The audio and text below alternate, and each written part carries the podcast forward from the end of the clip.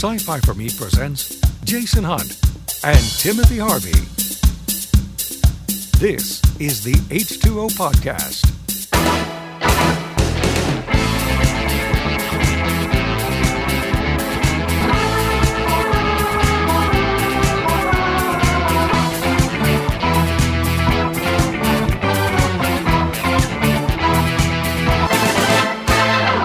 Okay, so welcome everyone to uh, this. We it gives me a it gives me a chance to show off the special presentation animation because we are on at a special time, and we're actually able. It's it's kind of a special presentation because all of the cameras seem to be cooperating at the moment. He had to say that out loud. Although I did have to replace a camera. The brand new HD webcam is the one that doesn't want to work, of, course, course. of course. So I had to replace it with an SD cam for the bump shot over there, which is why it was so it's so blown out and Yeah. ugly. So um, We won't be dwelling on the bump shot tonight.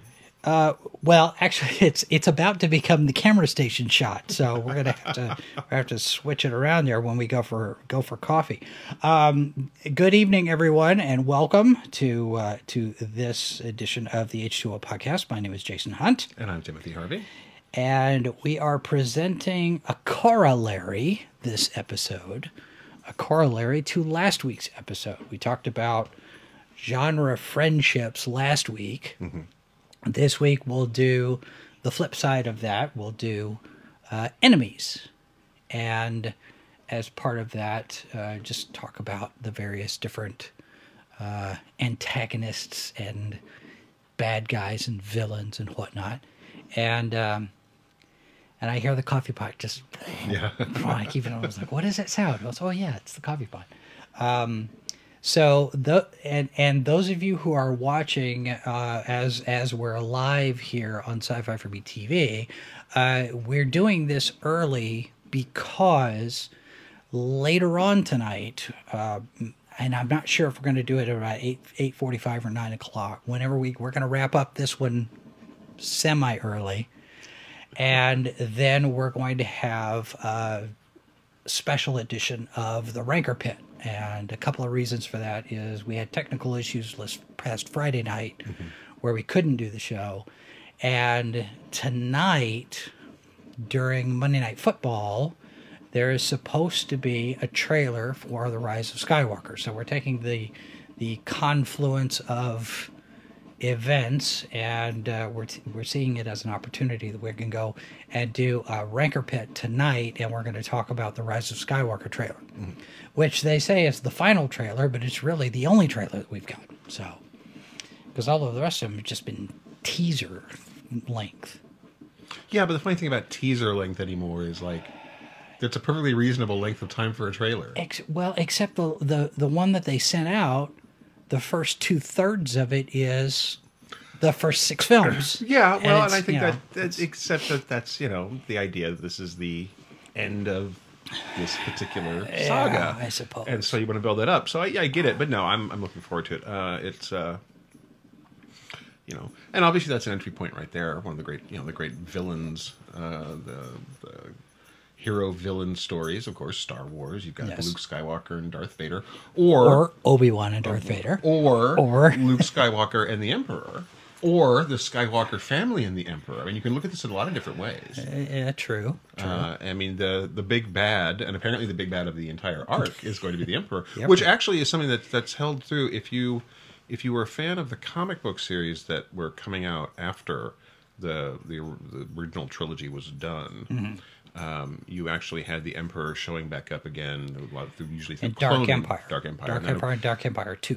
and when you consider the risk that that particular series took, um, the fact that it was as popular it is, is is a bit of a surprise. I wonder if it would be as popular if it had come out in the era of the internet, and the odds are probably not so much because it took some serious risks with the characters. Now it pulled it off, I think, ultimately, but it also, uh, you know, the idea that Luke Skywalker would actually embrace the dark side is something that a lot of fans would argue would never happen. But in terms of the comic book, I think they did, they did a good job of making the Emperor a lot more dangerous than this old man in a cloak. Yeah, well, and the way they set that up in Dark Empire, it made a certain amount of sense that Luke would go on that journey in mm-hmm. order to basically, you know, you know, the best to catch a thief type of thing. The best way to understand those on the dark side is to have that experience, and I think part of that is, you know, you see nowadays in you know 2019 where everybody is talking about well you can't you can't comment on something unless you've lived that. You can't you can't say x or you can't write such and such story unless that's the kind of person you are. That that the whole idea of representation is kind of blown up and gotten ugly on the internet and maybe dark empire would be just fine because you know until you've been on the dark Well, side I- you you can't know, understand the dark side you know, the dark side has cookies. We know this. So, uh, Yeah. but nonetheless, uh, you know, the idea that you would actually have, uh, you know, this one of the things that that of course Lucas leaned into pretty heavily was. You know the general idea of a lot of the myth cycles and things like that. So, Right. so having you know, uh, in many ways, like the Lord of the Rings, of course, Sauron was the big bad, and he was more than just the big bad of Lord of the Rings. He was really the big bad of The Hobbit. He was really the big bad of the Silmarillion. He was really the big bad of, but you know, there was all these different ages of Middle Earth that he, he was there. Um, the, and he's likely to be the big bad on the the new lord of the rings television series well, because I believe it's a prequel. Yes So he's likely to, be very much likely to be. Um, if you go over to one of the series that I think is um, a spiritual successor in many ways to Lord of the Rings, it's a problematic series. I happen to be a fan of it, but it's certainly a, it can be a rough read, especially early on because of, of some of the places it goes. The Chronicles of Thomas Covenant by uh, Stephen Donaldson. Um, you know, Lord Foul is in many ways, you know, meant to be the embodiment of despair. And Right. so, you know, he he of course is a big bad, and and so you have these characters that certainly the Emperor fits into that mold of almost this eternal villain who comes back because he's in a way he's more than a man; he's a representation of evil. Um, or you know, go to Villain Pub on on how it should have ended, and, and you know, he's he's evil evil uh, bar owner. well the other the other way that you could explain that of course is he's midichlorians manifested in this evil form so somewhere out there Midwedians. Yeah, exactly, exactly. Uh, well, and the other the other part of that is, you know, the fact that you've got Luke and Vader as related. You know, that whole father son dynamic also plays into that. You know, where he's my enemy, but he's also my father, and now what do I do? And and you you don't have that with a lot of the other hero villain pairings. No, but you do certainly have sort of the evil family member. You look at something like you go back to the you know the King Arthur myth, Right. Where you've got you know Arthur and his half sister, you know Arthur and his son, um, who are you know the and depending on the author, there have been some really interesting explorations of that family dynamic in a way that make sometimes makes you know Mordred a, a rather tragic villain, uh, and sometimes just straight up evil. I mean, you, it's the that's the great thing about something like you know Arthur is that you can you can come at it from a bunch of different directions, from a almost a mythological standpoint to a historical standpoint, to, Right. You know, because of course where Arth- Arthur would actually slot into British history is a matter of quite a bit of you know historical debate. So you can put him in a lot of different places, uh, which is kind of which is kind of an interesting thing. Same thing with Robin Hood, although you don't have the same kind. Well, okay, you, except Robin Hood, you, it's more of your good evil dynamic with the sheriff and Robin. of Well, thing. the other the other part of that though is you know, depending on what stories you believe, Arthur has a basis in history. You know, there are some people that think that there was some historical figure that was the basis for the Yeah, Arthurian yeah. legends, whereas Robin Hood is just you know, Rob, The, the, yeah, I mean, you, a lot of the folks when the, there's a there's I'm not, the, the the term is usually used as cottage industry, which makes it sound a little less interesting than it is because of course these are actually serious people who are looking at this stuff uh, from a historical standpoint, trying to hunt this down. Um, it's just not critical history that we need to know.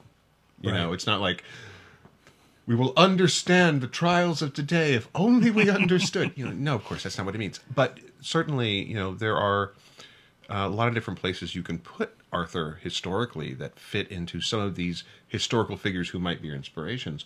And it changes the dynamic of the world around him. So if he's set in Roman times, then who he you know who his enemies are. If he's set in medieval times, I mean all this stuff changes the way you can tell the story, which gives you a lot of freedom for telling that kind of story.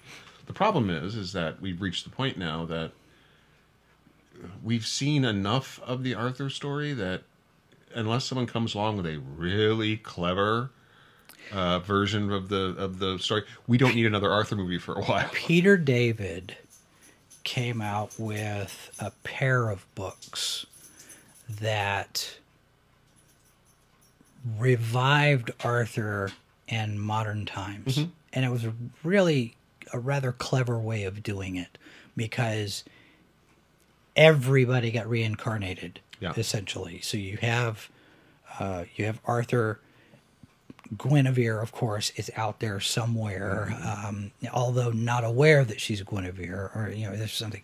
And then, of course, Merlin is a kid by then. Right. So you have Arthur, the the leader and the the business tycoon and the guy in the three piece suit, being advised by a twelve year old. Yeah, and, and and those kind of things. But they they're they're fun. They're fun books. There's a new, uh, a relatively recent British film, and I cannot think of the name of it off the top of my head.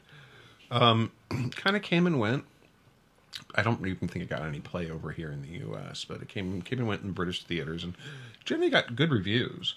And it was a bunch. It was a. a, a bunch of kids who discovered that they were the reincarnations, oh, uh, and yes. and the young boy who is is Arthur, and and it's a fairly self-aware because these are kids who understand the, the the legends and yet and don't take it as seriously as you might. And it's got uh, um, uh, Patrick Stewart plays Merlin, That's right. I was saying. I'm and I cannot think of the name of it. Um, I'll look it up. Yeah, because we had we had some stuff uh, sent to us, and we reviews reviews overall were generally pretty nice. Uh, um, I think people thought it was uh, a fairly clever and an enjoyable film aimed at aimed towards kids. Um, and I, so there's ways to do it. Camelot 3000 was a comic book series a long time ago uh, that explored the idea of Arthur reincarnating in the future, right and um, you know the the the the kid who would be king. Thank you. There's, of course, riffing off the man who would be king, uh, which, of course, is a one of the uh, uh, great movies. Is nothing to do with King Arthur. Sean Connery and um, Michael Caine, Yeah. and it would be king. Highly recommended if you haven't seen it. Uh, and Well, uh, anything anything with with Connery in it or Michael Caine. And I think uh, um, it's also it also served as even an Zardoz. uh, if nothing else, for the fact that this is one trippy movie, and I don't know what's going on. This is kind of weird. Um, if you uh, uh, Road to El Dorado was basically what happens if you cross a Bob Hope Bing Crosby movie with The Man Who Would Be King, Ah, uh, with uh, Kevin Kline and, and the voices of Kevin Kline and Kenneth Branagh. Um, okay, so uh, the the other great villains you can move over in the comic book world. before you do that, Yeah. let's do this one quick thing. Um, we have a discount code Yeah. set in place for superherostuff.com, which is uh, basically when you go and check out, you use the code sci-fi for me 10 and you get 10% off everything that you order. Um, so check that out, superherostuff.com. Okay, now back back to our back to our program. Well, we are talking a little. We talked a little bit moving into the comic book side of King Arthur. Certainly, in comic books, there are the great villain hero rivalries. oh yes. and you know, get if we can get it right in a film in my lifetime, I'll be happy. Reed Richards and Doctor Doom. Mm-hmm. Uh, the great, you know, two two genius characters, to who um, uh, both. In all fairness, Reed is Reed's a bit of an egotistical guy as well. Um, he's just more pleasant about it. For, for some somehow, I think it kind of comes with the intellect. I think. Well, it, I think there's a, and I think they did when when they were getting the uh, ultimate Fantastic Four right. They leaned into the fact that there was a certain amount of alienation that this this young man felt because he was so smart around people who just didn't understand. I feel that way all the time. And Mindy, uh, nothing. Uh, just looking for. Uh, While you riff on that, I'm going to go pour coffee, and we're, we'll Okay. show off our our camera. oh, I can't come with you for the coffee. Well, I mean, You're gonna leave me over here. You're, I'll you're gonna leave you go over over. there. Fine. So so you look at something like but you, but you but you look at something like Doctor Doom, uh, and you look at um, you know, Reed Richards and these two.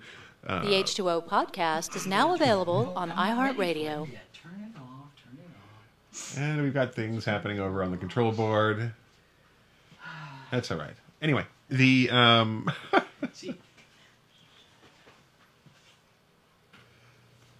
the uh, this this is what happens when we try something new.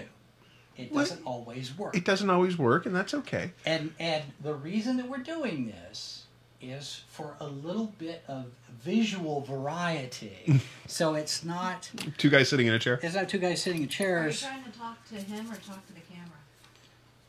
Well, I'm talking to him, but I'm also addressing the people who are watching the show because, you know, fourth wall and everything. Comments in the peanut gallery.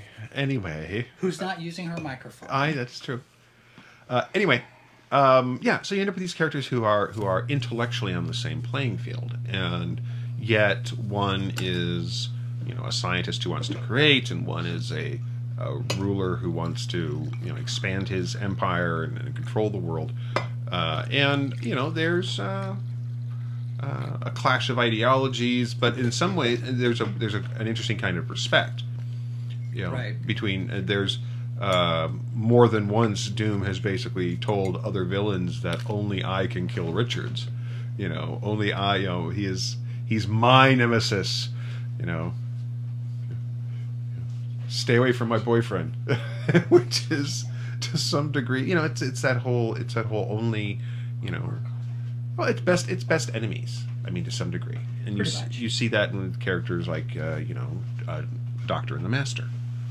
You know, Yeah. you have the, the idea of, uh, and you know, but you look at also okay, we're going to have to rethink the placement of all the cameras and the microphones for that to work.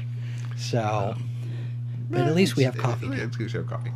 Uh, but then you know, Marvel Marvel had a tendency to lean into opposites or or reflections in their Yeah. in their hero villains. So you got you know uh, the Captain America and the Red Skull. And what's interesting is that, of course, as Captain America has evolved, depending on the time that the character was being written, uh, because of course you look at the various ages of Captain America, the comic book versions, um, and there's quite a bit of variety for how Captain America was written, which is which Yeah. makes sense. The same thing with Red Skull. He's been everything from a straight up Nazi to, um, you know, uh, a frail old man who is just trying to cling on to another day of life and and everything in between and you know always always on the bad end of things never there's there's not going to be a red skull redemption arc and there shouldn't be honestly because No, it shouldn't be. Not every villain well- needs a, a redemption arc. he kind of got one he kind of got one in in uh, uh, endgame in the movie. yeah as much as much as the red skull can get i think. I think it was, i think that was the I closest suppose. thing you could lean into for a, a redemption arc. Um, or at least an acknowledgement that that you know he's where he needs to be now and that he's not actively a villain close enough. But you know uh, peter parker and dr octopus in many ways are you know the both both geniuses young one older one you know uh, uh, one who's physically you know he wears a spider suit but doesn't have he doesn't have multiple legs the flip side of that is somebody who's True. not a spider but has Well, and you, You could know. do yeah. Besides Spider-Man, I mean, all of the all of the main, most popular heroes in both Marvel and DC don't have just one nemesis. I mean, uh, uh, Spider-Man's got the Sinister Six. He's got you know Green Goblin and Kingpin and and Doctor Octopus and Vulture and Mysterio and all you know Sure, but Rhino. when, but when you look that. at someone like, but you you look at like the classic, what a lot of people have come to view the classic, ultimate arch enemy for someone like Spider-Man is usually someone like the Green Goblin, Right. or Doctor Octopus. Usually Green Goblin at this point in in the publishing. And it's been interesting to see um, who was it? it was Dan Slott I think did a run on Spider-Man where Peter Parker essentially died and Dr. Octopus occupied his body for a time. Yeah, uh-huh, uh, the Superior Spider-Man. Uh, it's it's it's an ongoing with with Doc Ock on the West Coast, trying to be a hero. Yeah. uh, uh, with because he uh, realizes less great results. I've I, now I've okay I'm Spider-Man now what what do I do with it and and become a, it becomes a thing Super JLK uh, suggests Xavier and Magneto Sure, although I think they probably would count they'd fall into the frenemies category more than just you know completely yeah, antagonistic enemies of well, each other. Well, and they've other. certainly been on the same side um, a lot during the history of the comic. And currently, if you're if you're reading the rather interesting new take on the X Men that is that Jonathan Hickman. Jonathan Hickman, um, where it's going to go. Uh, the ultimately the success of of the big picture they're playing with is going to be played out down the line. Right. But certainly this twelve issue miniseries, this uh, Powers of X and House of X, has been, if nothing else, interesting ideas, and the artwork's been great. But Well- they're on the same side again. But the question becomes, um, should they be, and should they be? Should should we actually be rooting for the X Men at this particular point? Yeah. Is, is an interesting question that the comic raises. what I find interesting is the the reaction that I'm seeing from various different people who are reviewing the stuff. Um, where you look at a lot of the YouTube commentators who have been complaining about the direction that Marvel stories have been taking over the last four or five years, saying, you know, Jonathan Hickman's run on X Men is pretty good. Is you know, it's interesting, it's story, it's entertaining, and and you know, it's not over the top politics or anything like that. They're actually, you know, Hickman's actually telling a story, and they are noting the fact that it's so out of character with everything else that Marvel is publishing because yeah it, it, this is actually good and they're I- surprised. and I would I would disagree with. I haven't I haven't read any of it so I don't know. Um, so having you know there's there's quite a few title Marvel titles that I, I read from time to time. I don't read comic books the way that I used to, um, and that's just because a question of time and more than anything time. time. oh yeah. And but uh, I did I did follow this rather interesting. I, I think it's an interesting series. I think they it it raises some very interesting questions about free will and some interesting questions about um um who who the bad guys really are which is interesting and i think i think it does something it, it actually makes the x-men interesting in a way that mm, you could argue they haven't been this could get me in trouble you could argue the x-men have had a problem with spinning their wheels in a lot of ways since the 80s Sure. and I would say honestly, um, you know, once you get once you get into the '90s, like a lot of comic book series, the X Men went into you know the shoulder pad decade, and you know we got we got some interesting characters out of there, Right. But at the same time, um, one of the things I think that you can tell with with Hickman is that he cares about the characters, but he wants to see them do something different. Now Claremont's run was done by then, right? Or Yeah, although he- they're talking about went- Claremont coming back. Oh, really? There's a ru- there's a rumor that Claremont that that Claremont that uh, is interested. He's he's interested in coming back because of course he came back in in little pieces because Mm-hmm. he had for a while there he picked up. Uh, and I can't remember the name of the comic, which one it was. It was called because there were several, a bunch of different X titles at that point. But basically, he picked up the storyline that he left. now that was John Byrne No, no, no, no. because John Byrne has done that. Yeah, no. This was no. This was this was uh, um, oh goodness, it basically picked up because he had plans to like kill off certain characters and bring back certain characters, and he did it. And it ran for a short Okay, run. so when John Byrne was talking about picking up from there, that may have been what he was talking about when he said that it that, that Claremont had continued, Mm-hmm. and Byrne has his take oh yeah, on picking up pretty much at the end of his run, Right, yeah. Right where he left off, and he's done art and, and story and everything. the I, I don't know fascinating- where it is though. The It's- fascinating thing about where they are now with the with the X Men series is that all of the big X villains are on the X Men side. There are, I mean, eh, yeah, yeah, Magneto, uh, Apocalypse, um, uh, pick one, uh, Sinister. They're all on the side of Xavier. Interesting. Yeah. Does So that the- well? Does that make Xavier then the villain, or That's a good question because there's there's hints dropped throughout the series that Xavier is um is more dangerous. I mean, and certainly if you go through the history of the X-Men, uh, Xavier is he's a problematic character for for the people around him. He's, he's he's caused about as much pain as he's caused happiness in the course of the run, which has made him an interesting character because he's a very flawed character, and, and leaning into that sometimes has worked for Yeah. the comics. But Well, and that's contributed to a great deal of the success of Marvel over the the history of all of the Marvel characters is Sure, the but- humanity and the flaws of the characters. But generally speaking, you know, I mean, they've leaned it. They've they've made it very very clear at various points across the entire run, uh, from the early days up to now, that Xavier is not necessarily a good man, yeah, and he might have a nice vision, which is which is something to be said. You know, historically, we have a lot of people who have had great vision, who have been not particularly nice people, and so you don't.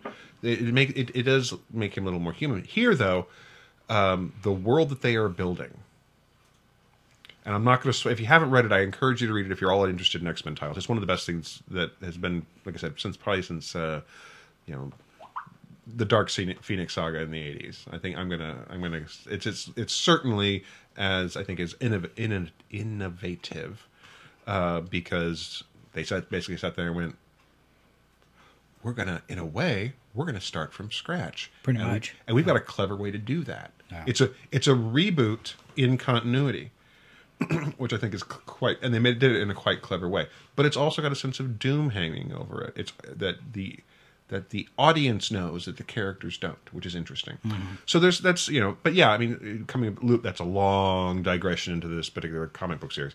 Um, but yeah, Magneto and and Xavier because it's it was kind of the um, and this is why you know we talked about this before. Why it didn't bother it doesn't bother me to make if they there was a rumor about them being played by black actors. Right. It doesn't bother me because in many ways it leaned into the whole um, Martin Luther King, Malcolm X dichotomy of of that, those kind of characters. Um, but it's made the two characters rather interesting, and I think that one of the things that the Fox series got right for a while you're talking about the movies now. Yeah. yeah. Um, was that especially with they, they young and old they cast those two characters really well Yeah, and you can tell that there's a history Oh, between yeah. those two characters that goes back even further than what we see in the films, and I think that's that's played very well by both sets of actors. well i think they, they, they set the tone early on when you put patrick stewart against ian mckellen now both of these guys can be incredibly funny mm-hmm. and they can they can ham it up like anybody else and they do. and they do. But in this particular case, I think they they made the people around them, especially in the first first two X Men films, Yep. you kind of was like, we're going to set the tone, and it's going to be Patrick Stewart and Ian McKellen level. You're like, kind of like, okay, uh, I got to be good, and I think it, I think it worked. Now, whether or not you know that survived is Well, and speaking of Patrick Stewart, you could go into that. That takes us into Picard and Q, mm-hmm. and I don't know necessarily that you'd count them as enemies so much as antag- yeah, yeah, Q is is an antagonist. Although you would also argue that in many ways Q is um, a a fan of humanity and wants to see us succeed because Sure. he's particularly bad at thwarting Picard. I mean, for for an omnipotent being, you know. Um, and yes, uh, I, I I saw a list of like Star Trek fan theories, and it's like, okay, is it still a fan theory that that Trelane and Oh yeah, is- is- oh yeah. I'm like, Trelane's a Q. it's, that's, not a, that's not a fan theory. That, that just is. I mean, Yeah, that, it that's is. not a theory. Well, there's even uh, Peter David even wrote a book called Q Squared yeah. that I mean, it's like, established how is it still? How is it still Q as Trelane's mentor. How does it as punishment. It like, "All right, you need somebody to know. And and Q got the job. He's like, "Are you serious? I've got to watch this guy. Yeah. This, yeah, no. So I mean, um, but I think I think that you got Picard never really had the great individual villain. I think more so psychologically it was the Borg. Sure. Yeah, no, Kirk. Well, Kirk's enemy was the prime prime- directive. Yeah, Yeah. Uh, and um, I think you're right. I think I think the Borg uh, as a as a psychological enemy, but then also when you look at the Cardassians Mm-hmm. and the kind of threat that they evolved into as the show progressed, you know, because the Klingons are now allies, Mm-hmm. the Romulans are old hat, and they really they really didn't get the Romulans right. I thought, um, not not a hundred percent but introduced to the Cardassians is like, oh, we've got this brand new, we've got this brand new villain cut from whole cloth, and when we start all over, it could be a, it could be its own thing, and I think that was a smart move to make for the show. Um, and then you know you get into the the episode where Picard is captured and tortured. There are four lights. You know that's that's a brilliant episode. I think I think though when you when you really look at that and and the Borg and how it's Picard's enemy is not is not controlling his own mind. Sure. Is when that is when is, when his own control of himself Yeah. is taken away. Um, that seems to be, you know, whether it's psychologically in the case of, of that, yeah, and there was, I mean, David Warner uh, played opposite him in, in that episode. Well, and you also have uh, in uh, in First Contact, Picard losing control of himself out of anger. It's like, no, the, you know, the line must be drawn here, and he just he just loses it, and Yeah, he broke it, yeah. broke his little ships. Um, but I think you look at, and then you look at the very different kind of dynamic in terms of a more physical. Uh, this is my enemy, and yet, dot dot dot, um, with uh, Sisko and Gul Dukat.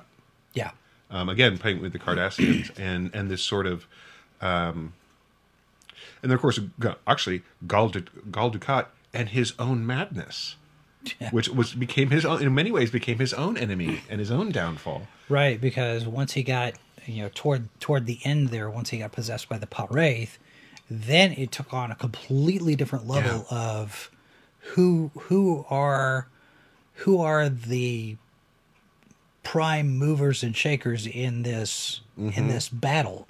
but the interesting thing I think early on the interesting thing was where you would have this clash of ideologies between the Federation's viewpoint um, even even being coming out of, of Sisko, who at that particular point uh, in his life was not the best Starfleet booster, Oh, no. and and yet coming up against someone who is trying to justify being an occupying force and being you know the brutality of the Cardassian regime um, uh, um, inflicted upon the Bajorans, and I, to some degree that that made Sisko have to look at what he believed, um, which I think was a, which made Gul Dukat an excellent an excellent villain for him because it, it it caused him to assess what kind of man he wanted to be in response to that kind of uh, Well, and it also evil. it also leads to some very interesting character development for Sisko as the war progresses because we get those episodes where Sisko is willing to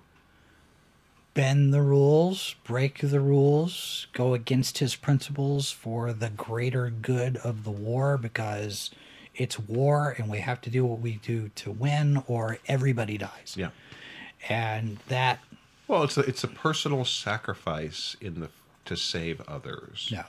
and and I think that it was the show really benefited, and we've talked about this before, from the ability to have the the the arc that ran through a season, and you're able to get into Sisko well enough to see that the choices that he's making in response to the war, uh, to Gul Dukat, to the founders, to all these different things, the kind of man that the kind of choices that the sacrifices that he makes, the choices that he makes to save others, and how they actually end up being things that you know he embra- he embraces the the flaws to save others, his own flaws to save others, which is I think a, a, a nice touch, and just it's it's uh you know it's a one of those little things that, that is dark and grim and yet has that little Star Trek hope in it. too. Speaking of dark and grim and being willing to compromise things, you look at Batman and the potential that he has to be the enemy of the Justice League, where he's got his plan to stop all of them. Ah, yeah, Tower of Um, Babel. Yeah, and, and that that's a line. You know, he's drawn for himself, but he's on that on that on that place in that in that box where he's sitting there thinking, okay, if anything goes wrong, I'm the only one who can stop them, Right. Yeah. Well, he's, And- he's a man among gods. And that's got to be a heck of a thing to live with. Well, and then you flip it around. You look at what they've done with like the whole dark universe, dark multiverse stuff that they've been doing with with the the Batman Who Laughs and, ex- and exploring um, the idea of you know this is a character who put in extremis. If he did, if we, if Batman doesn't have the will that our Batman does, you know how how you know the various places he could be broken. Injustice, the whole injustice uh, uh, game system, and, and the comics and all the different things uh, that spun out of that um, are you know Superman and extremis, um, and that of course has been done in things like Miracle Man, and, and some of the other things where or uh, Supreme or um, Squadron Supreme, Yeah. various incarnations of that where they've been villains or the Supreme series.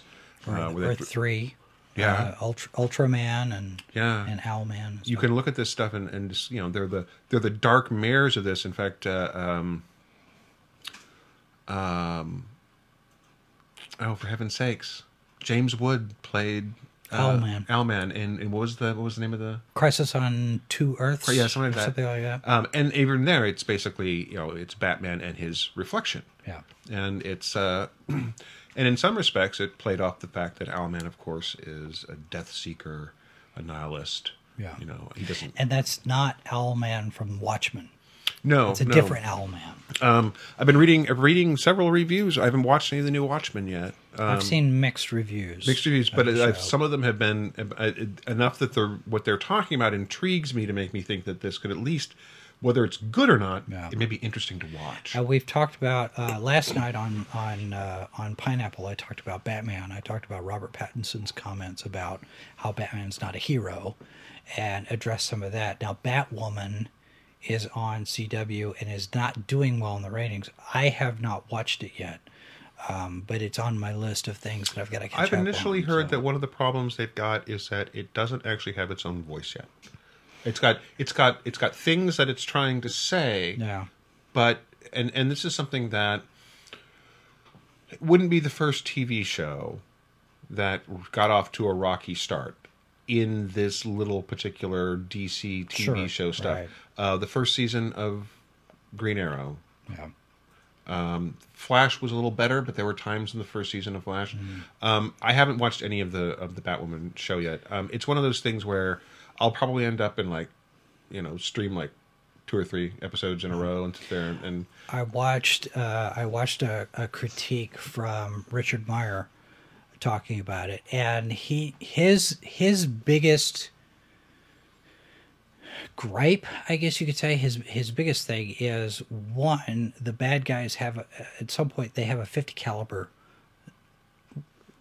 automatic rifle thing, and the the way they reload it, you know, Meyer is infantry, and he's looking, he's like, first of all, where'd they get a 50 caliber?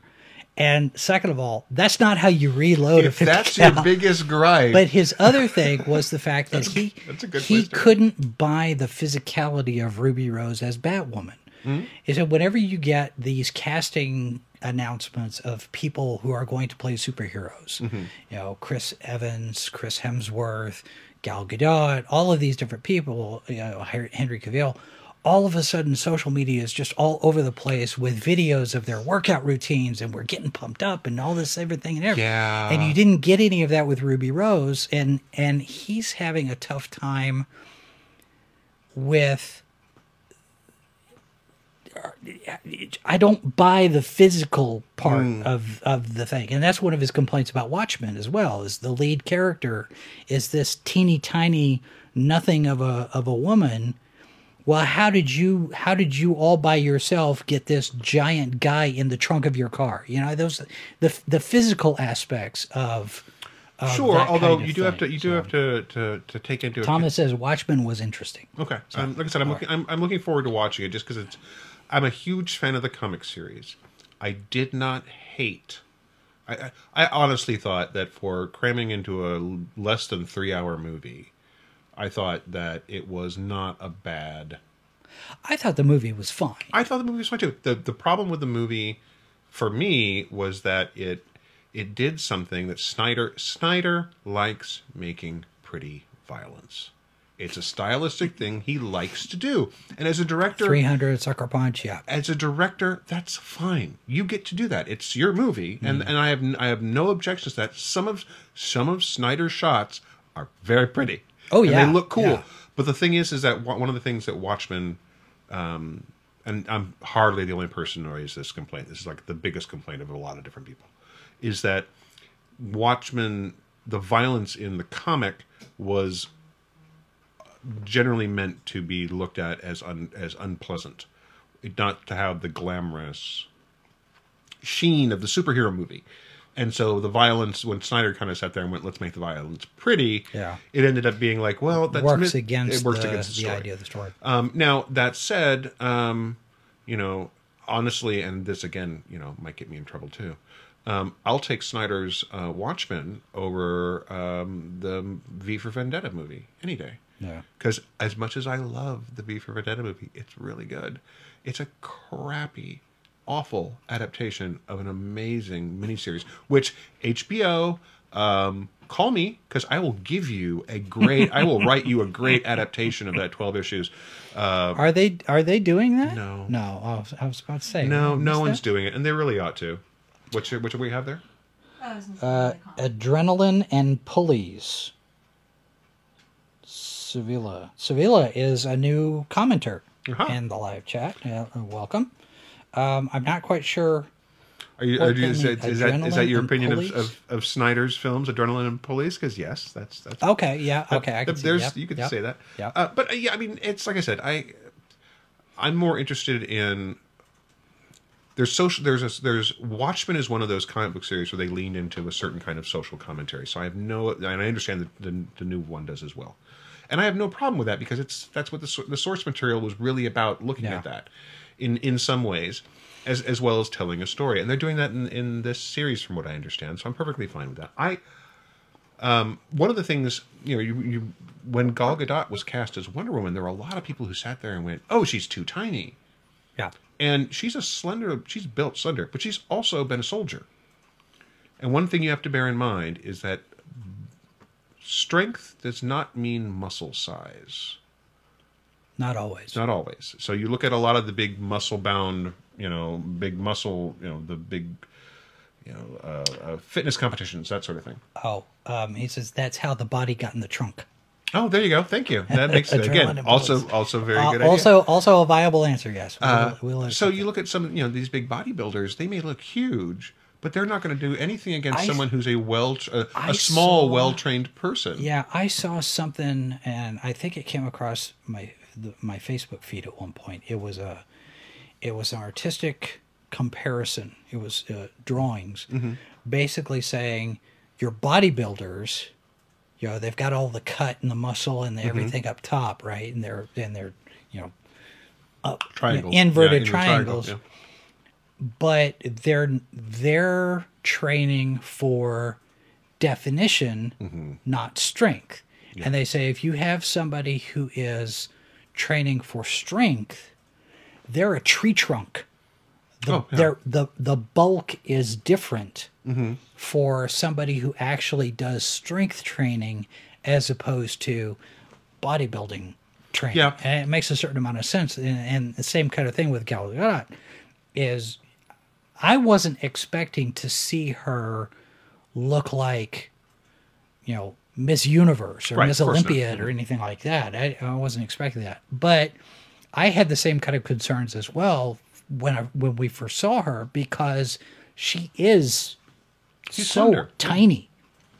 Um, but it works. It- and, you know, she, well, and I think sold that, that. I think that the one of the things that I would have done if because I have no problems with, with Ruby Rose as an actress. I doesn't. I mean, I think she's she's, ta- she's got talent, and, and I have no problems objection to the casting.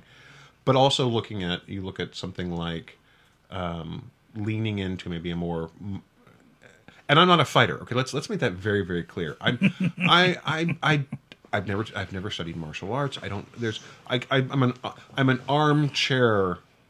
You know, Sure. Pugilist. Pugilist. I mean, it's like you know, I have no authority to speak here.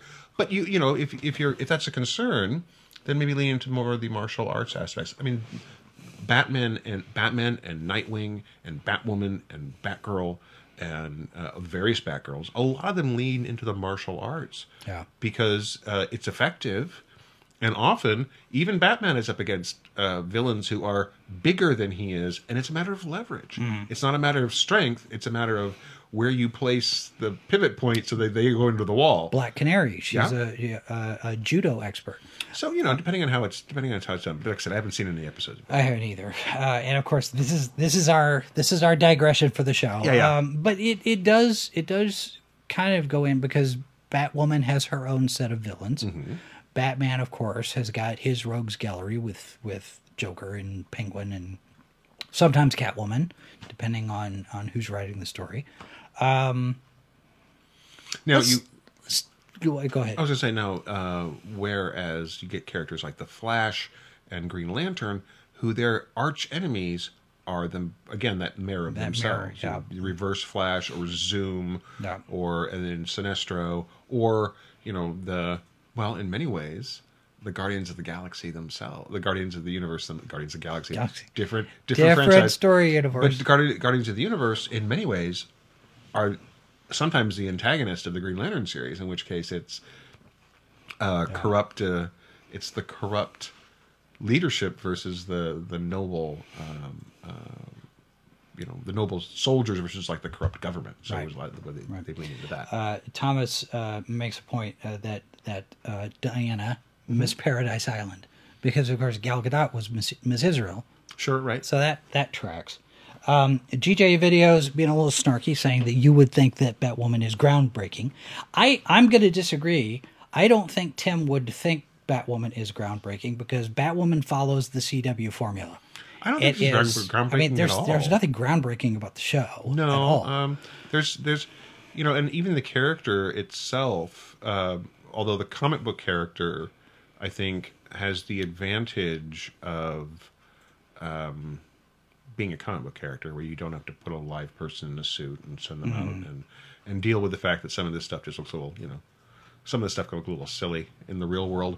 The Flash's costume at various points in the TV show has not been a great thing uh, for uh, Grant Gustin, but but they no, make it work. yeah, they make it work. And and I you know like I said I don't like I said I haven't seen any of the episodes of the show. I I wish the show well because I like I like you know the overall I've liked the fact what they've done with this whole TV the DC Arrowverse, world, Arrowverse thing. overall has been fairly impressive. They've they've had some stumbles, And they've had some, you know, you but know. that's typical of any show. Yeah, so I mean, I, I wish the show well, but at the same time, um, I, you know, I also don't have any particular investment. I, I, I, I get, I haven't watched an episode yet. Yeah. I, haven't, I, Yeah, I wasn't haven't like, either, I wasn't so. like champing at the bit, and I'm- and I'll be unfortunately, there's not much that I end up doing that with with TV. Yeah.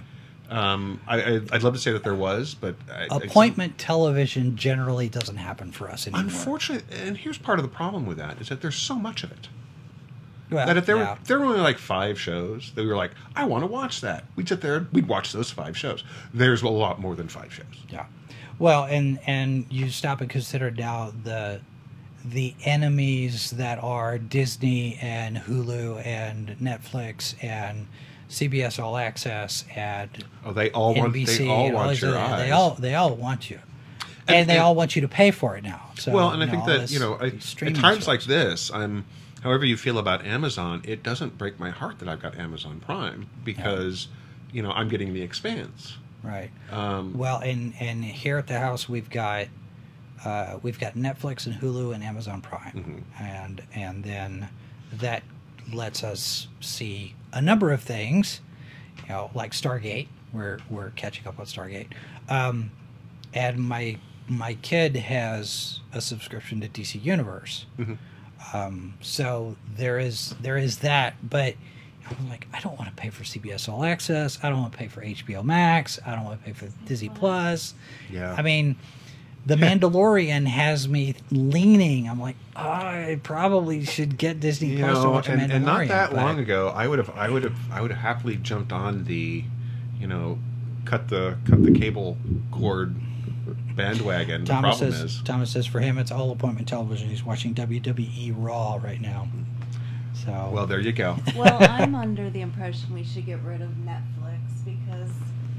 it just doesn't have. you got to talk to the mic. is it on? Number three? Yeah. Is it on? Is the mic on? I think I turned it on.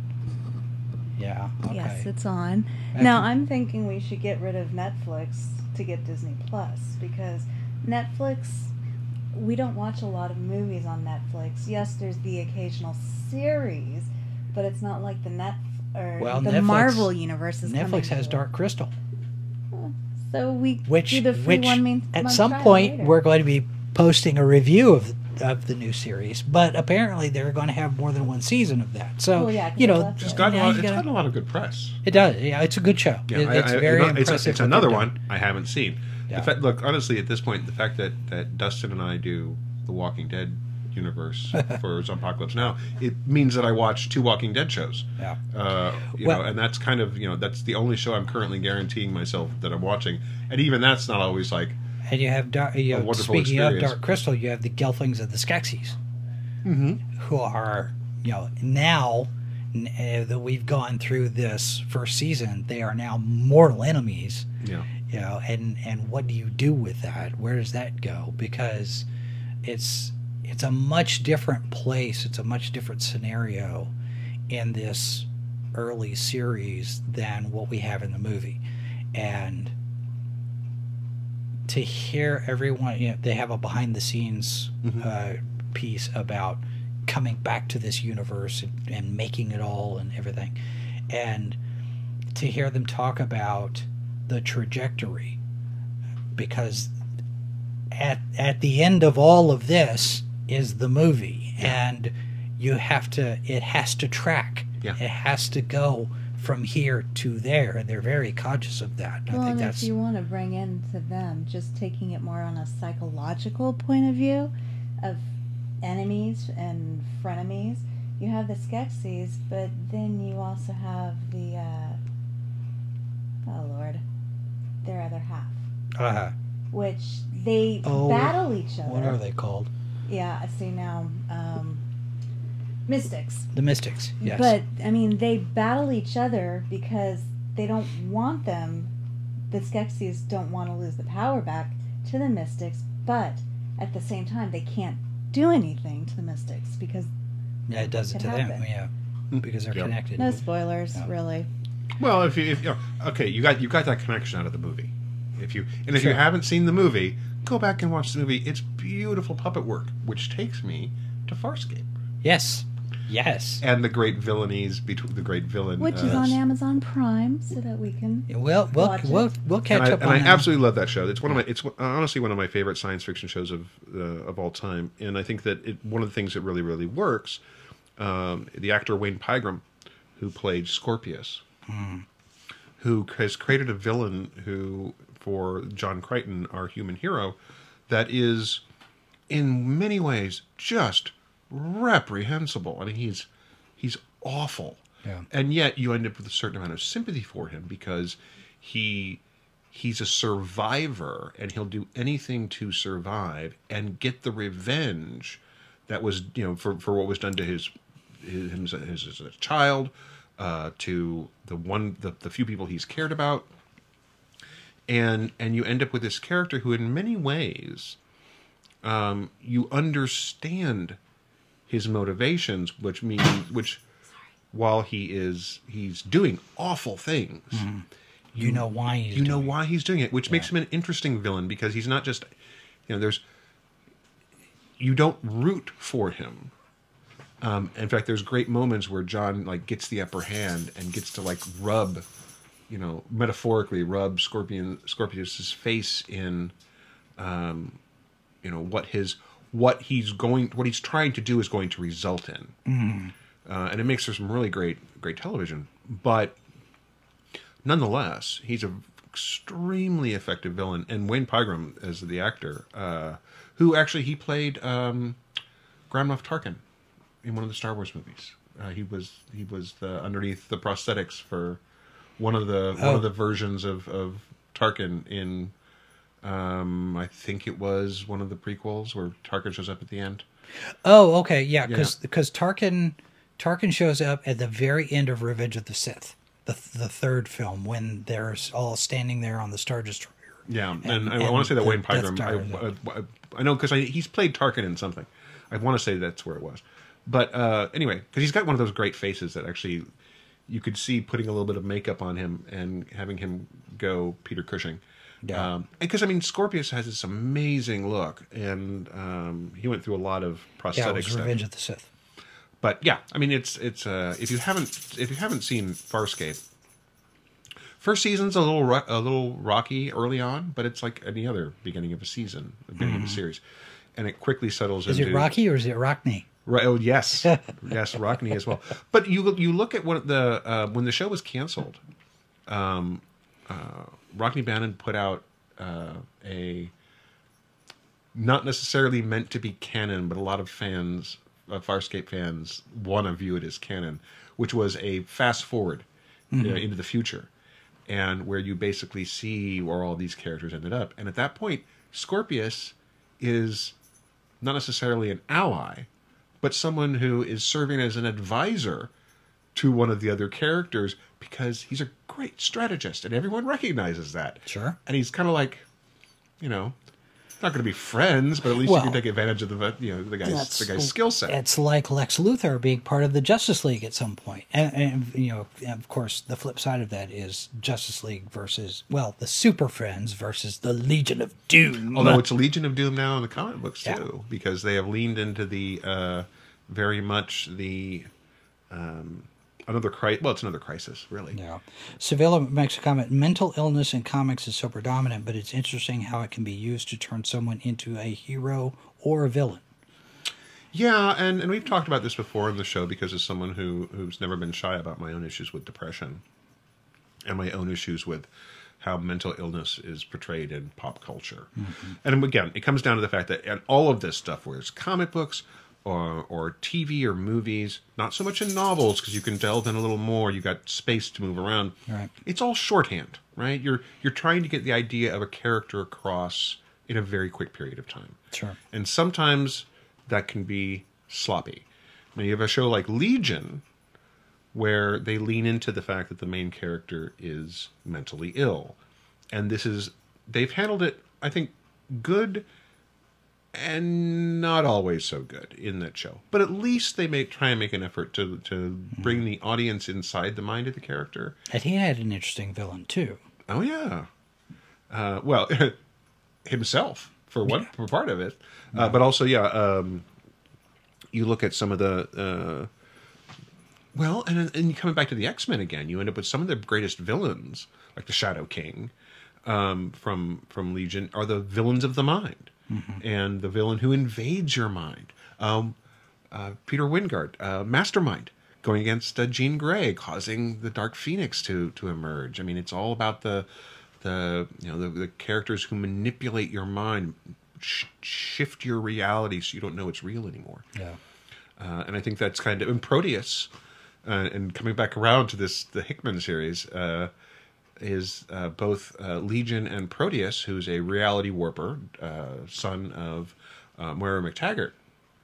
Um, both of these characters are are the result of omega level mutants with mental abilities being um, unleashed in, in negative ways. Uh, but I mean, so that you get to lean into that. But yeah, when you get into some of the mental mental illness stuff, I think that's one of the, and I haven't seen it yet. I actually want to. Um, the I think one of the more interesting critiques I've seen about Joker is that it um, it doesn't seem to fundamentally understand what it's trying to say about mental illness Right. and and you know what as much as i want it to it doesn't have to it's a movie It's, yeah, it's it's a story. and uh a lot of movies don't have to be art certain really well-known directors who are very very talented people and, And- i wish you nothing but the best but guess what if it's if it's a movie it's cinema I sorry think I think at some point we might have to have that discussion, but maybe, but not this week. Yeah, and maybe fine. not next week. yeah that's fine Because next week, I don't know what we're going to do, but next week is 200, and we got to do something special for 200. yeah um, Some of the other villain relationships, we, just, we can just, you know, pop off, you know, so many of them. uh flash gordon Ming, Ming the Mercs. Flash Gordon and Ming, the, Merciless, um, uh, uh, Sarah Connor and the Terminator. yeah but um shouldn't that be sarah connor and skynet uh, Okay, yeah, that that works too. Because the Terminator, Sarah to some Connor degree, is the tool.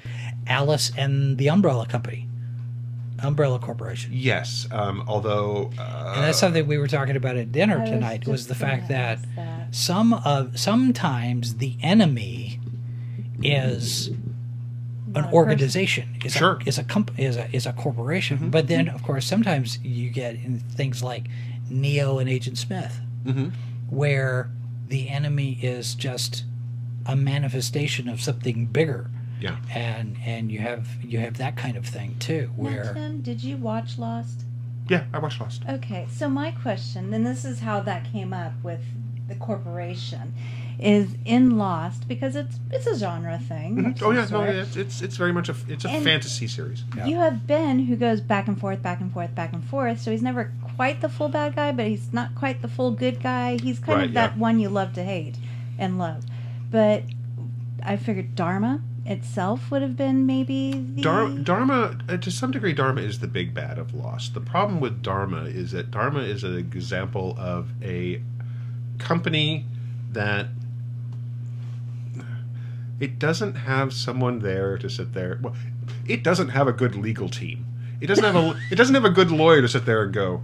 Um, you know, if they ever find the paperwork for this, we're all going to prison, right? Because every good corporation should have at least one lawyer who sits there and goes, so, how many years do you want to be in jail? Because o- well ocp didn't have a good legal team either well, they probably did, but they got shot at some point. ocp and robocop Uh-huh. um, um, what's another one well and, and you look at you know you mentioned the lord of the rings um, the nazgul the the the nine uh, Mm-hmm. the the black riders and stuff they're they're a nice Well, villain type. Of, they- of course they're working for sauron and, and they actually become there's a certain kind of then that you see that in like the chronicles of, of Prydain, Lloyd Alexander, um, the Horned King, is not the big bad, yeah. But he's a principal villain um, until you get to the real villain. And like Darth Vader, and then you get to the Emperor. Yeah, and, and that sometimes you end up with um, when that's done well, you can certainly have a you know the villain behind the villain, Sure. um, and that you know sometimes it can be a little bit like you know pull off the mask and it's you know old man Jensen, uh, but and and if you want to get into organizations, Mm. you could have organization versus organization because you have control and and chaos oh sure as Well, enemies. and then certainly when you um, you know mentioning Ben uh, from from Lost, of course that uh, for those of us who love to hate him, there we ended up uh, becoming huge fans of him in Person of Interest, uh, which of course deals with artificial intelligence. Sure. And the humans who are manipulating artificial intelligence Who end up fighting each other. who end up fighting each other. And some of the villains, as ruthless as they are, believe that mankind needs the control of an emotionless, super intelligent or uh, entity. That because we can't be trusted to take care of ourselves anymore. that works out so well for Skynet, doesn't it? It does, and um, to some degree, it's the same thing with with the AI in in Person of Interest. But the thing is, is that it doesn't actually it it actually wants to do the job. It wants to sit there and tell you you know to, to protect humanity. The problem is, is that you know what what an uh, emotionless machine thinks protecting us means. Um, eh. for for the record, I welcome the arrival of our Google Masters at, right. at some point. I, tell for one, am proud to serve. this well and and that that kind of goes along those lines of you know where you know that line between art and life where we are on that cusp almost you know we make the joke that google is going to become skynet but when you stop and consider how much google listens to everything that we do Sure, and, right. The- and reads our is. email and facebook looks at everything that we do and all of everything is tracked we have skynet it's just skynet hasn't decided to pull the trigger yet and I, i've made the joke before once google buys facebook and starts reading everybody's posts that's it we're we're done at that point Well, and the, the really terrifying thing, if you really want to, if you really want to give yourself nightmares, um, is that there, that's that's your 1984. That's your Brave New Yeah. World. That's your the the ability for a, a totalitarian government to if they get they get access to that. They know your secrets. They know the things you know, uh, and and the, the the dual edge of the benefits of technology versus the thing the, the ways it can be turned against us. Yeah. Um, now, um, if you want to take the the artificial intelligence to its terrifying extreme, in which point it's you know it is the ultimate enemy, and there's only a few of us left. Is facebook and twitter I have no mouth and I must scream oh yeah where basically there's like six humans left, and that's it.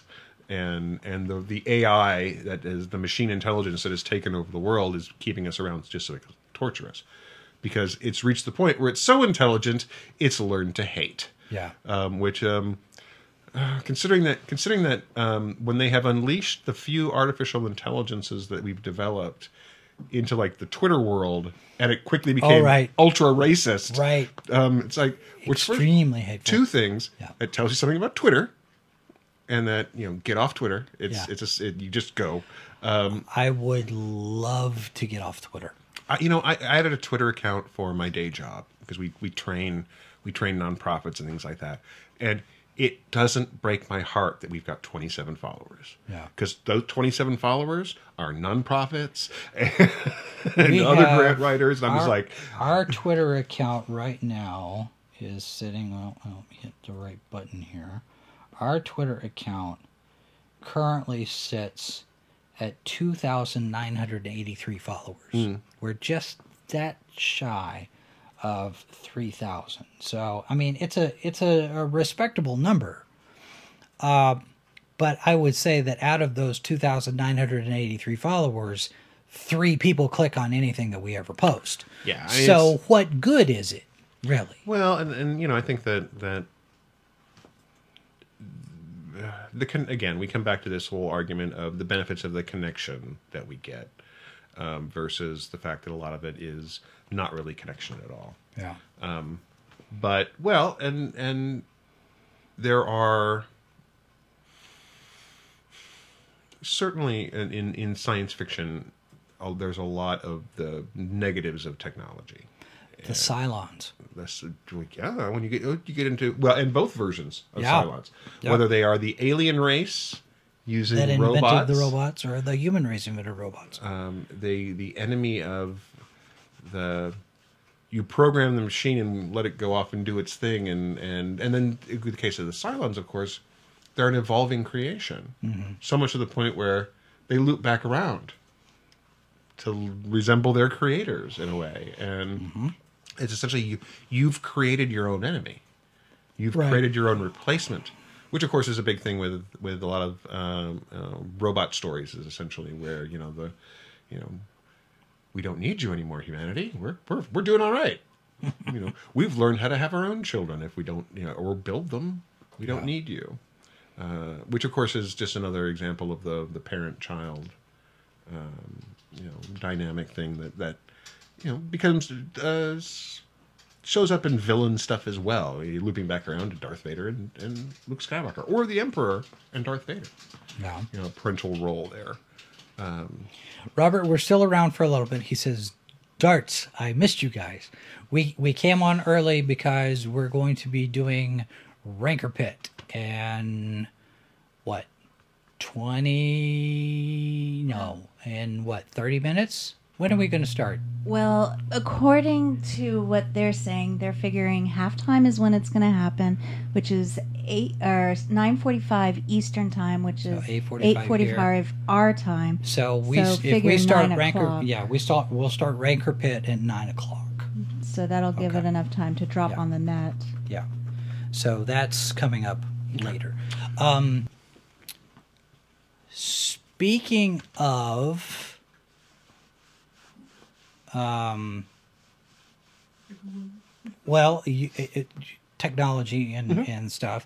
The Goa'uld is is another one because they're they're not inventors of technology like you know either either the Cylons or the humans that Right, invented yeah. Cylons, but they're they're parasites that take technology and human host and and that sort of thing as a as a and then you get into not necessarily mental illness or mental uh, mental anything, but the perspective between the Goa'uld and the Tok'ra, who are essentially the same kind of beings, but one feeds off the host, where the other one coha- cohabitates and coexists with Yeah. the host. Well, that's that psychological thing, like we were talking about with the Dark Crystal Right. and the Mystic stuff. And to throw this out because we were trying to figure out how to make it work at dinner. Yeah, the okay, I because I said you know we were going through all of these them. different all of these different hero villain pairings, and I said it's a shame it's a shame we can't make Die Hard part of this because John McClane and Hans Gruber are a great hero enemy dynamic. This is true. But For those of you who don't. Mindy points out Mindy points out that the, that entire movie John McClane is doing all of this stuff barefoot. Yeah. Mm-hmm. And I'm thinking to myself, well, okay, he's an enhanced human. Now it works. now it works as a sci- it Not only is it a Christmas movie, it is a science fiction movie. He's a replicant. He could be a replicant, but I think I think it works. It works for him to be an enhanced human because he's got that physical stamina. He's able to do these extraordinary things just just off the fly and, You know, and the just funny, you know off the, cuff. funny thing about Die Hard, I think, was one of the things that really made it's incredibly successful. Um, was the fact that John McClane came across as so very human. Oh yeah, Um, just this ordinary guy stuck in this extraordinary circumstance. and just being bullheaded enough, Yeah, stubborn enough to not let you know the fact that he was in an incredible amount of pain. Um, now, later series episodes in, in this saga of John McClane would turn him into an indestructible Superman. sure. I, I'm Well, and he's an indestructible Superman in Glass, and Unbreakable. uh, yeah. Well, and I think the the the interesting thing about Glass, um, the Unbreakable, Unbreakable, uh, ultimately that whole arc with uh, what M Night was trying to do there, um, tried to subvert superhero movies. Yeah. and couldn't. I think. Well, he did. He did subvert superhero movies. How well you appreciate that is Yeah. is a your mileage may vary, and a lot of people, of course, were disappointed. Um, it's one of those films that I actually thought I, I I didn't dislike it, Yeah. but it's also one of those films where um, I'll watch Unbreakable again. I own it. I'm happy to watch it again. Um, I'm I've seen Glass. I'll probably watch it again at some point in my life, but it's not like I, you know, it's like yeah, right, I can see what you did there. That's that's a thing. Cool, good for you. Of course, no conversation about enemies would be complete without the mention of Benita Bizarre,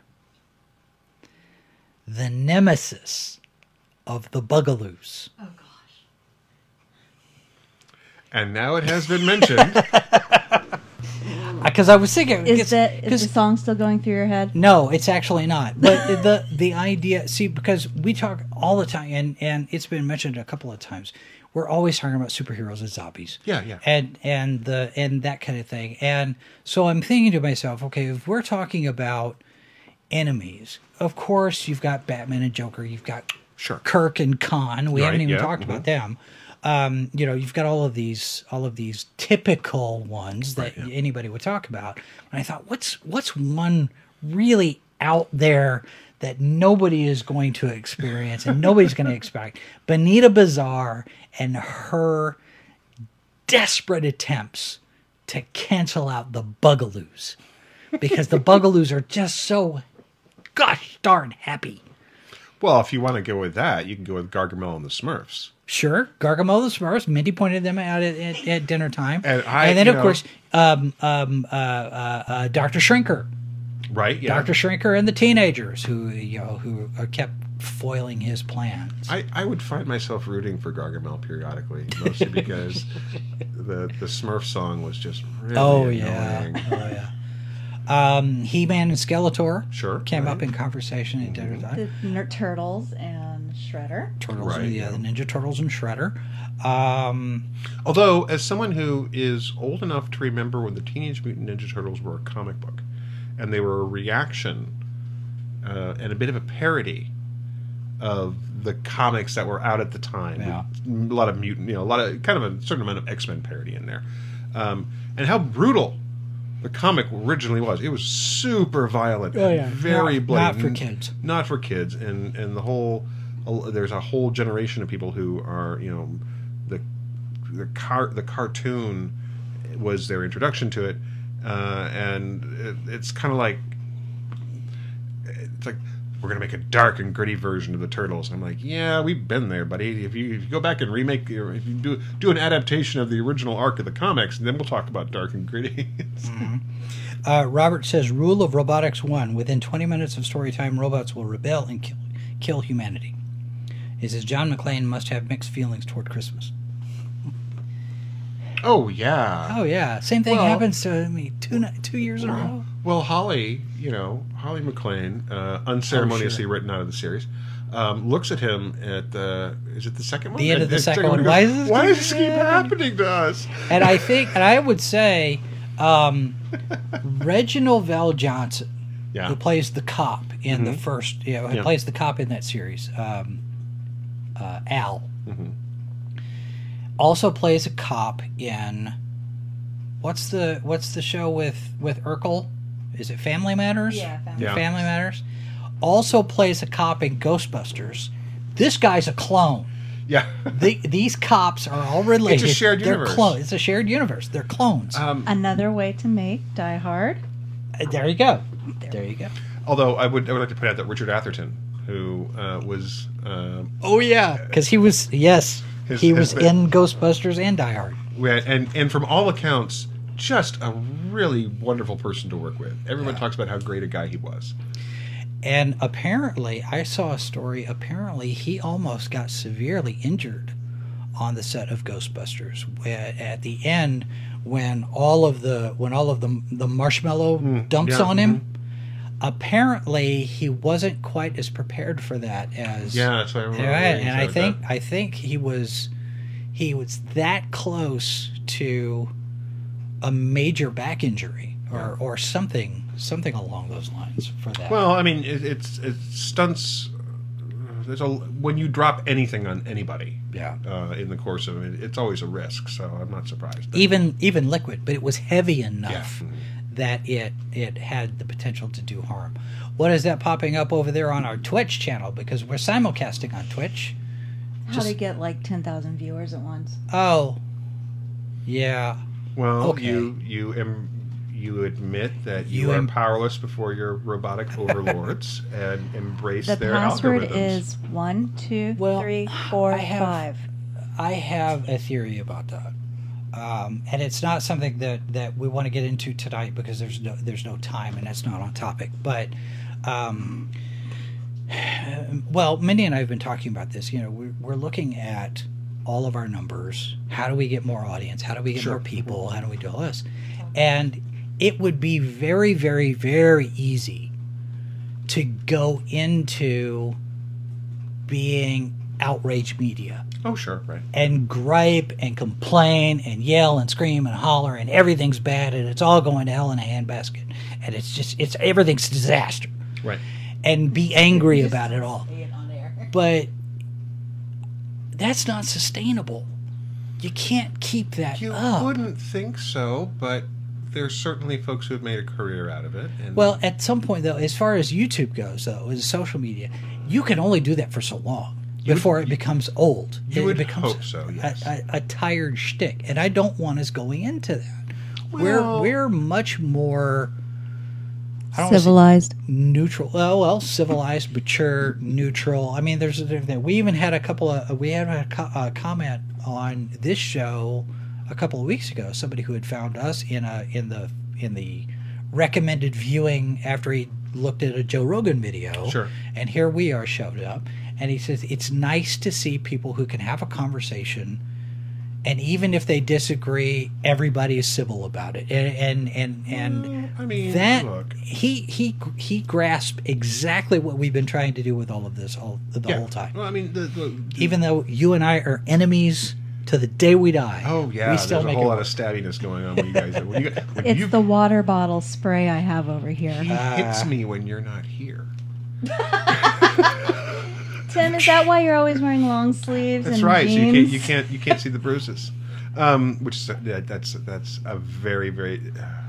Uh, uh, I think it's funny, but it's also in bad taste, and my apologies for that. but no, I mean it's look you know for the, for the folks who are might just joining us for I think we have new folks tonight. I We have new that- folks, You know, we we've never made we've never made any secret of the fact that we there are things we don't agree on, and there's that we have different viewpoints on on things, and and yet we can be friends, and we can we can occasionally have when we when we talk about those things we don't agree on, the conversations might get heated, but at the end of the day, um, I know who you are, and um, It's, that makes one of us.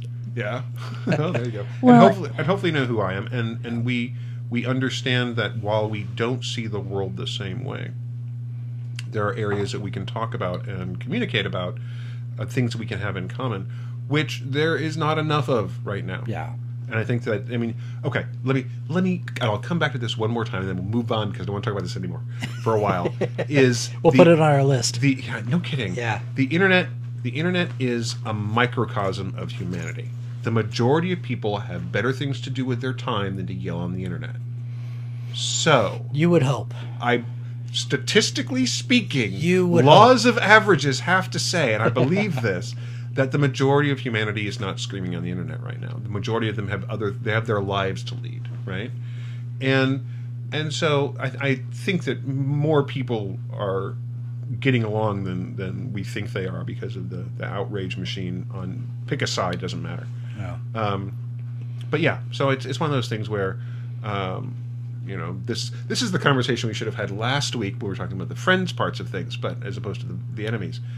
But yeah, we try. You know, the the idea that I, you know, I thought about that when we get when we get, when we were talking about that last week. I thought about you know we really should talk about this, but of course we were about an hour and forty five minutes into it by the Yeah, time. so, I mean, it's, it's- way too late. but yeah, I mean, it's you know, we we we try and if nothing else, be civil and and recognize that if you folks are tuning in to hear us yell at each other, you need to get out more. yeah, Sorry, but Well, not what but not, not on Monday say- nights. Yeah, not on Monday nights. Yeah. Tune, tune in for this being Stay nice. here. What was that? Monday? What they aren't going to say is that after the show is done and the cameras turn off, they stand up and they give each other very big hugs. Oh, stop! And sling kumbaya Oh, around the oh, coffee stop. pot. before Well, okay, maybe it kumbaya night. around the coffee That's pot. a but little it's much. coffee. It's coffee. Yeah. I mean, coffee. come on. And I got it. I, I gotta say this this Cane's coffee that I dug up out of the out of the garage yeah. is not very good. Well, How old was it again? Uh, what did I say? Twelve years, something like that. Yeah, so for those of you who are wondering potency. if if coffee had a vintage, it does. it does. It's not a positive. No, Don't. don't that's a bug, not a feature. If something happens to See, them tonight, you can't blame see. Mrs. Boss. Mm, let's see. Uh, coffee, twelve years. no, I mean it, it. It tastes like coffee, but it's not particularly good It's coffee. it's not great. No. It's not great. I, I, I, I still I'm still holding out for Coffee a coffee sponsor? company to to sponsor No our show. kidding. Um, So uh, we'll see. In the meantime, um, for those of you who are so inclined, you can drop a super chat in and give us money for replacement coffee, there you go. and we can we can do that in instead. There's a there's a coffee shop right around the corner from my apartment that because I work from home now, I, I you know I'll walk down the street for lunch or whatever. Yeah. And there's a coffee shop around the corner that is also a vinyl store. oh fun. and um, I don't I don't own a turntable currently, so I don't buy vinyl. Um, although my dad got a turntable not too long ago, so he's kind of replenishing his his record collection. Um, but the coffee's good, and the music uh, when I walk in, there's always something interesting playing. Sure. Um, I saw that I don't recognize, which is nice. I saw a headline just last week, I believe. It was the last week, the week before, that vinyl is about to outsell CDs for the first time in gobs of years. yeah. Well, it's, you know, it's it's back. the funny thing is is that we uh speaking of, speaking of enemies right so the enemy of the enemy of the physical Yeah. was going to be the digital right so and and that meant uh, cds were going to replace vinyl because cds were you could get more information on a disc and et cetera et cetera and then the cds lost to mp3s Yeah. and download and when i was a book dealer it was that whole thing where you know the the internet's going to wipe out the book dealers and to some degree you know certainly not everything survived but a lot of the stores that specialized mystery stores science Mm-hmm. fiction stores uh, romance stores all these different places that, that kind of leaned into the thing that made their their customers love them Yeah. um, and now you know they survived and they a lot of them ended up thriving and you look at vinyl coming back it's been a it was almost freed up because people sat there and went i can get the music so easy mm-hmm. now now i can spend the money on the things that i like that sort of the com- vinyl is comfort food and, and Yeah. in a way I mean, Well- Life finds a way. Life- See, the thing, the thing is, life finds a way yes There definitely. is something, and for those of us purists who, who grew up with vinyl, there is a distinct. You and I also grew up with eight tracks, so I'm I know, not sure purist vi- is the word but you want. to vinyl- I grew up with the old Edisons that were on the But when you cylinders. now, no, no, Reel no, to reel. My dad has a I- reel to reel player. I've still got reels in a box Yeah, from different and, times in uh, college. But there is something about listening to vinyl that you don't get that experience. You don't get that same experience with CDs. Interestingly enough, vinyl ages. Right, your your groove isn't perfect or whatever, and it brings life to the music Yes, in a way that. I there's mean, a dynamic to it that you don't get with digital. no, I mean, and It's all ones and zeros. This is not to talk digital. It's great to have the, the availability of it, and I, I think it's know, the same kind of thing you get when you're looking at digital video rather than uh, film, because Oh, sure. film has a physical. T- I mean, we're we're completely off topic now, but film we has digress. a we di- this is what we do, folks. If, you, if you're this is your first time with when us, you have we digress. the layers of emulsion in film. Mm-hmm. That react differently to the amount of light that comes in. There's an actual tangible thing. There's a process there. There's happening. a process happening, and it's different every single time. And digital, you don't get that. You can emulate it to a certain you can- extent, and you but can you emulate it. Get there completely. and I think that one of the things that, that people tend to forget is that the folks who are really, really good at making that digital film look like it's got warmth in a way. Uh, uh, art, are artists. Yep. And there's like we live in a town. Kansas City uh, is it's got a, a vibrant uh, independent film community. There are plenty of, of people working in town who are in, in the film and, and video business. Uh, we've got we're getting a lot more people coming to town from out of town Yeah. because we've got a, a film a film office. All these different things. There's two color grader graded graders in this town. There's two colorists Yeah. and and they are in incredibly high demand because they're really good at making making digital look good. But it uh, when you consider that you know it is a real challenge and it's not sexy Oh no. and uh, but it is an art form and these guys are great so it's uh, it's tough it, you got to find the right people And and to Thomas's point in the chat, I don't have any wax cylinders, but I do have a number of slate 78s. I tell you what um, years so I ago do have that. we, we talked about this last week a little bit I think was when we talked about going down to the West Bottoms here in KC and, and going through the antique stores and, the- and Yeah. thrift stores down there I came across a uh, one of those old players down there. Oh right, uh, like a Victrola. yeah and and it did not have the cylinders. Yeah. and now they're out there. You can still find them and some of them are in remarkably good shape.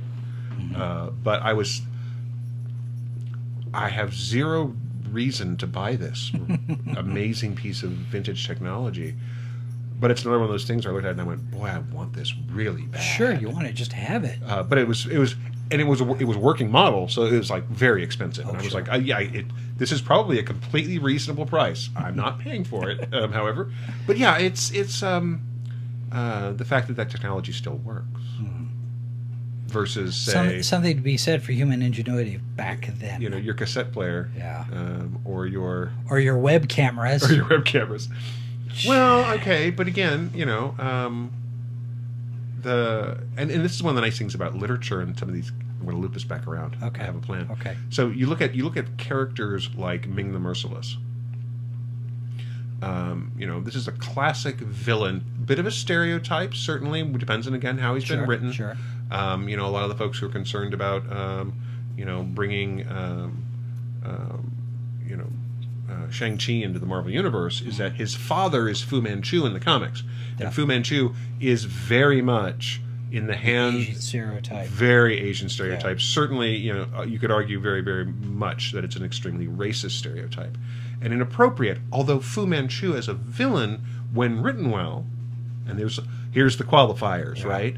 When written well, um, can be an extremely effective villain. Ming's the same way, um, and when when written well, and of course you look at some of these historically you know these characters with the, that have the the legs that that Flash Gordon and Buck Rogers have had, Tarzan, um, a character and, and a character I'm not going to name because it's on the list. Uh, John Carter. Uh, but you look at these characters that have these, you know, some, and they've evolved. They've Yeah. evolved over time. The how they're telling their stories. I mean, there's, you know, how women were represented in the first in the early Flash Gordon stories or Buck Rogers stories are not how they're represented now. Right. And and that's because the culture has changed and it's grown. And you end up, you know, um, Wilma Deering, um, Erin Gray's Wilma Deering. Much different from the original Wilma Deering, Yeah. and different from how she would be portrayed now. Yeah, and, and so you look at these characters and how they evolve and change. Um, but the the ones some the the kind of the timelessness of stories like the Buck Rogers and and Flash Gordon, um, and how they have the ability to become new versions as we go over time. That Yeah. these the the heroes themselves are matter, but the villains that they fight also matter too. Right. Because you can end up you can take those villains into the modern era and have Max von Sydow play Ming the Merciless, and you go, Well, of course. well, this is the defi- this is the definitive Ming, and that becomes the issue I'm going to have with any time. Then you know they keep promising us a Yeah. a new Flash Gordon movie, and I'm like, but who's going to play Ming? You can you can get any old hero type to play Flash Gordon. Come on, um, but who's going to play Ming, Ming the Merciless? Who's going to play uh, uh, Zarkov? Who's going to play Benita Bizarre in the reboot of the Bugaloos? All right, that's going to do it for us tonight. thanks very much, folks, for watching uh. at, at our special time next week. It is milestone week all week. We've got episode 80 of Salacious Crumbs, our Star Wars show. We have episode 30 of TARDIS Sauce, our mm-hmm. Doctor Who show.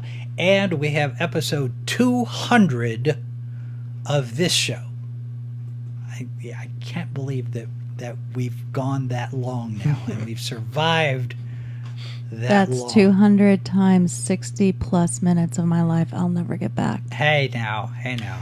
Hey, you married You haven't him. been here for the entire 200 episodes. Thank yeah, you. but I did go through a period of time where I was obsessed did enough catch with up. you She did catch that up. I liked listening on the way to work. All right, so uh, th- so if you have a It's your suggestion, if you have a suggestion for a topic for something we could talk about next week, we may do a Q and A. We may do just potluck. And people in the chat can, you know, ask us Sure, questions yeah, and whatnot. I'm not sure exactly what we're going to do, but it's 200 episodes next week. Add uh, Salacious Crumb 80 and TARDIS Sauce 30, and so we've got all these things going on next week. We hope you join us, and we will be at our regular time next week at 8 o'clock uh, live here on uh, on Sci-Fi for Me TV. We are going to end this one now and wrap up so that we can look at the Star Wars trailer when it drops, and Rancor Pit will start approximately nine o'clock on this same bat time, uh, same bat channel. I was about to say same bat time, but it's not. It's going to be 20 20 minutes from now. Um, so those of you who, who have been in the chat, thanks very much for uh, sharing thanks, your thoughts and being here for uh, for that. Stick around for the Rancor Pit if you have your thoughts about the trailer. We certainly want to hear that, and we'll be back with this show next week. Thanks, guys. Copyright 2019 by Flaming Dog Media, LLC. All rights reserved. No portion of this program may be retransmitted without the express written consent of Flaming Dog Media.